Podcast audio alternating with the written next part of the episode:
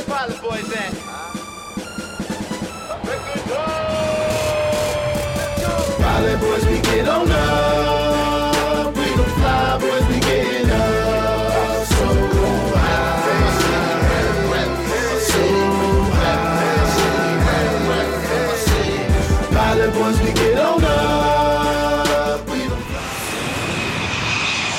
Welcome to Red Eye, a conversation series where V and I sit down and have the type of conversation you would have on a red eye flight late at night when the world is asleep. All sorts of thoughts can pop into your mind, and we keep things thoughtful and entertaining as we discuss these ideas. Today, we got a bunch of topics. Um, why don't we start with March Madness? Exciting tournament. I don't honestly know shit about what happened on the men's side. And I think that's the topic we're getting into today.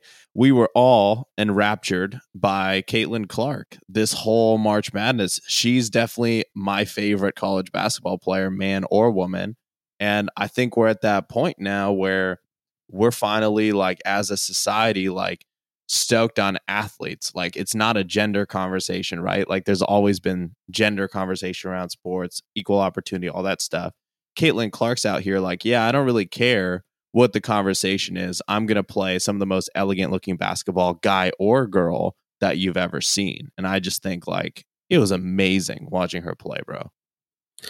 Yeah, I mean, and uh, and I don't I don't want to to isolate her alone, which is I think part of also the controversy that happened over the weekend. Um, is that I really really enjoy Caitlin Clark. I think she's a phenomenal player. She's probably the most talented female basketball player I've watched. In I think she she reminds me of like the female Steph Curry in terms of how she plays the game. Her overall impact on the game individually.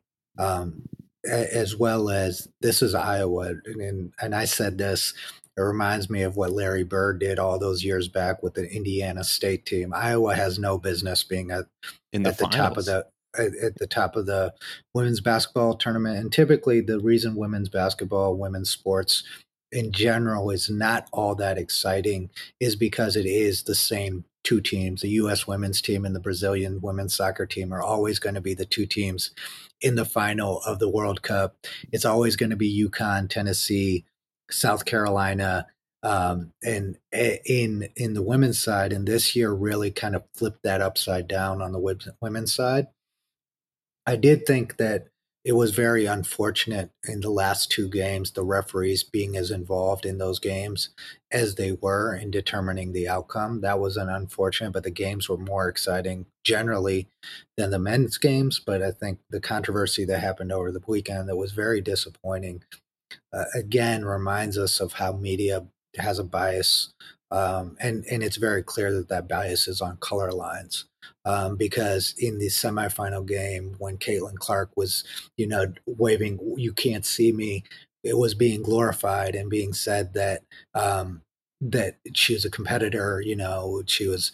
She, it was it was amazing. Like and and and then when Angel Reese did the same thing after they beat them, kind of mimicked mm-hmm. Caitlin Clark she was called classless by a lot of these media personalities classless unsportsmanlike you know really, really, people really went hard at her. And it was like literally the exact same thing that Caitlin Clark did in the game before that was like glorified, like, oh, she's such a tough competitor. But then when Angel Reese does it, oh, she's classless, she's ghetto, she's this. Oh, that's and crazy. It, I actually missed yeah. that completely, bro.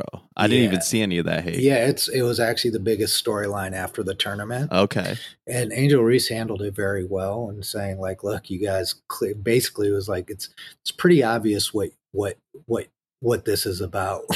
and you know, LeBron and a lot of athletes, um, Ryan Clark and others yeah. chimed in on Twitter as everyone does, but it's just unfortunate to have something two great storylines like tainted by that like and also it underscores the conversation about like this whole culture of sensitivity that we live in like it was enjoyable to me to see athletes compete and kind of really be competitive um, and talk shit. Like I, I, when i played sports i enjoyed it but now we live in a in in a society by which every action on the court is analyzed immediately during the game and after the game on social media by people who are not playing the game.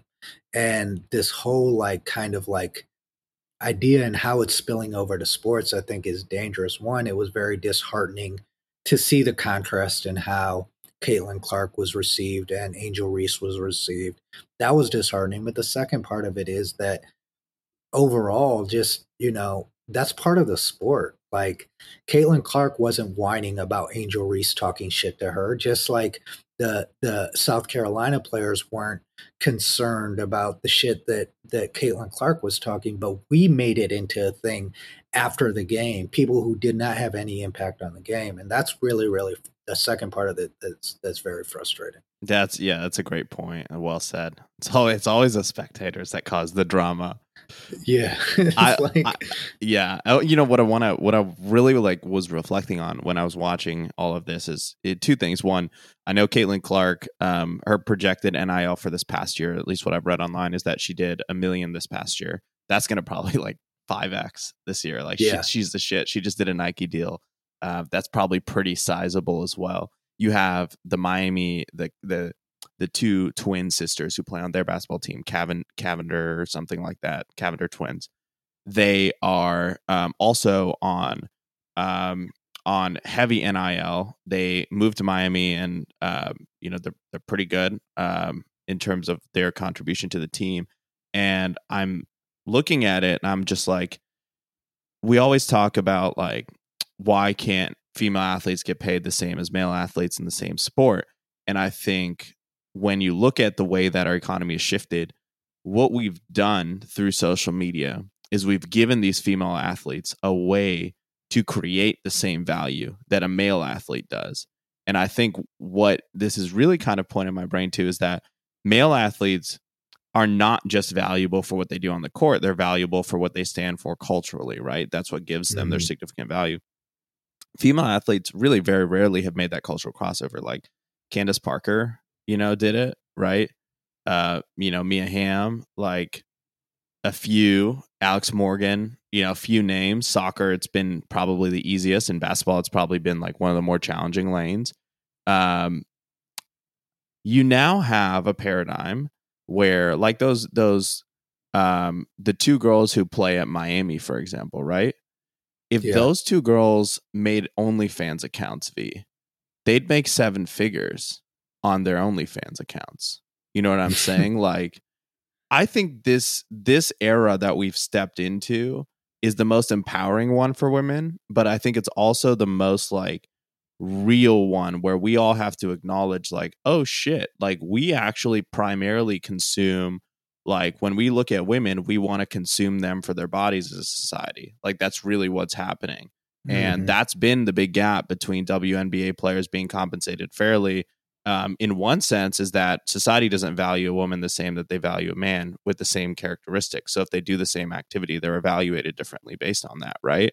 And I just think like we're in this era now where female athletes are empowered more than anybody else. There's so many ways for them to make money online. Like those those girls in Miami have built their following because they do things that are more in that like getting people attracted to them lane, but then they also go and play basketball and do a good job.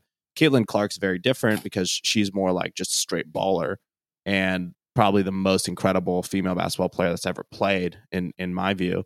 But um I I just think it's a new era, man, and I I love to see female athletes getting compensated like this. They're not getting compensated by the game. Like that'll change now now that there's been changes in the NBA collective bargaining agreement, now that NBA players can invest in WNBA teams, now that people are seeing that oh shit, if I own a WNBA team, I don't need to make my money from ticket sales. I can make my money from selling merch. I can make it from doing all the million other things that happen off the court. And I think it's just giving us a new model for monetization of the female athlete that is pretty exciting. Yeah, I mean, my issue with the whole female compensation model was uh, and, and this is the truth for anybody who's who feels like they're undervalued or underpaid in society the market and the demand is what dictates what you're compensated for. And even this conversation around females being less valued less than men that is not necessarily true. It's just the vehicles through which females can get compensated um, because of the the market. Like they do not as many people. The TV rights deals for WNBA are not as high because less, very few people watch them. Same thing for the games. Uh, You cannot get compensated equivalent to the NBA when there's that large of a gap in revenue, right?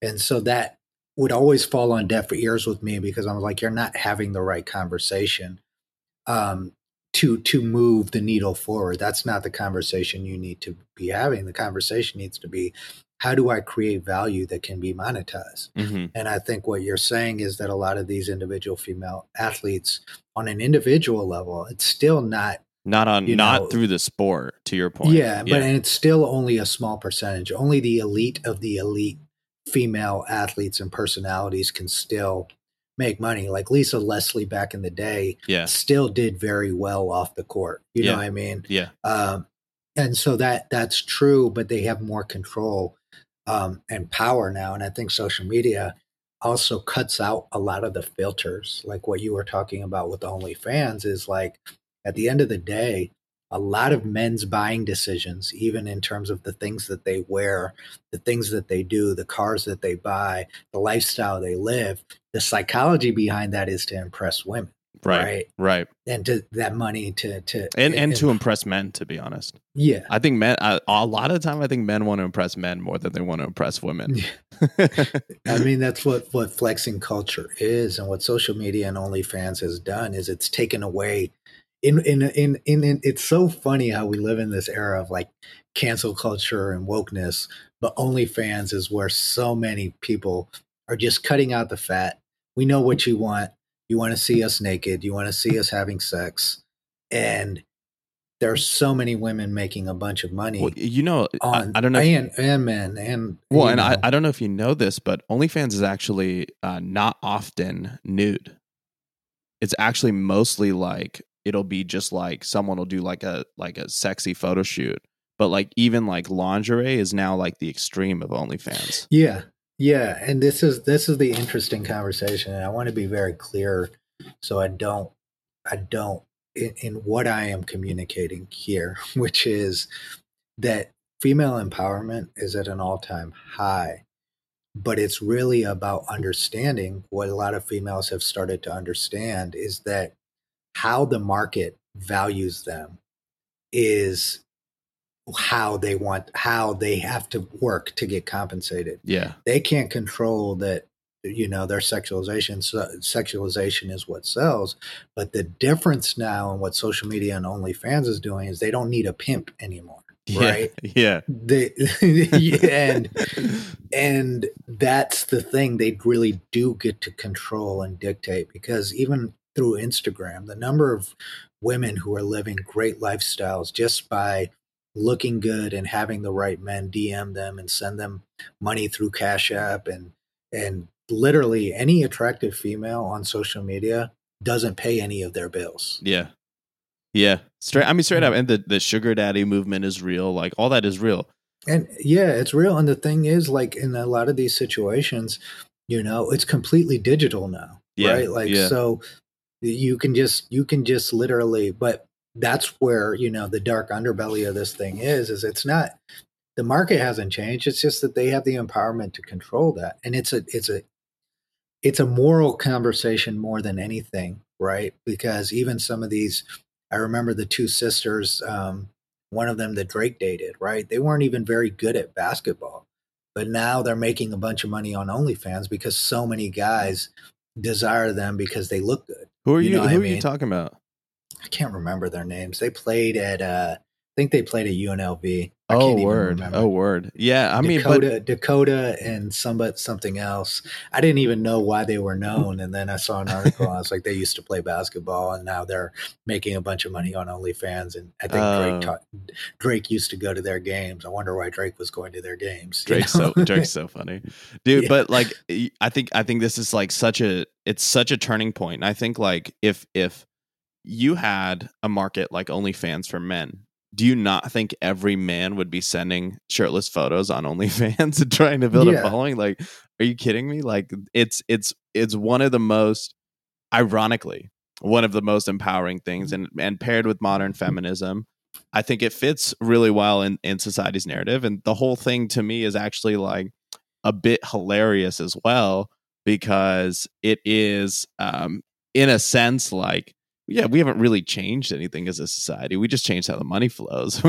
yeah, and who it flows to, which is, you know, and the thing is like you're still seeing like the the black market sex trade economy has gone up too, like the the amount of of of sex trafficking that's going on around the world is is is still crazy but now there's a there's a small percentage of women are saying okay well the reason that this black market exists is because there's so much demand for it why don't i take control of of the market myself um, and, and cut out all the middleman and cut out like being enslaved and and all of that but that can only happen in a society that's privileged this stuff is still prevalent, but I think that it's a very important conversation to have in terms of. I don't think it's the right conversation to say that um, you know women have less power than men. I think we're we're entering an age where women are realizing how much power they actually have in dictating and controlling how society moves because they they always I mean you know outside if if it's they have the control even in relationships they dictate you know what happens and what doesn't happen in a relationship so long as they control that they're starting to really understand how much power they have and they're they're utilizing and leveraging that power in a way that I, honestly i think is starting to make men very uncomfortable um, because of how much how much how much power they are taking over the conversation and not being the the traditional mindset of like a woman is supposed to be reserved a woman is supposed to you know let the man dictate or let a man dictate you know even their business interests. Um it's just an interesting it's interesting to see see that shift but i don't think the values in society have changed and that's what makes this interesting and it's making some people very uncomfortable but you know what makes you uncomfortable doesn't change the reality of what what what the situation is. I think it's a it's a it's a very interesting time where I think society is is really waking up in many many phases.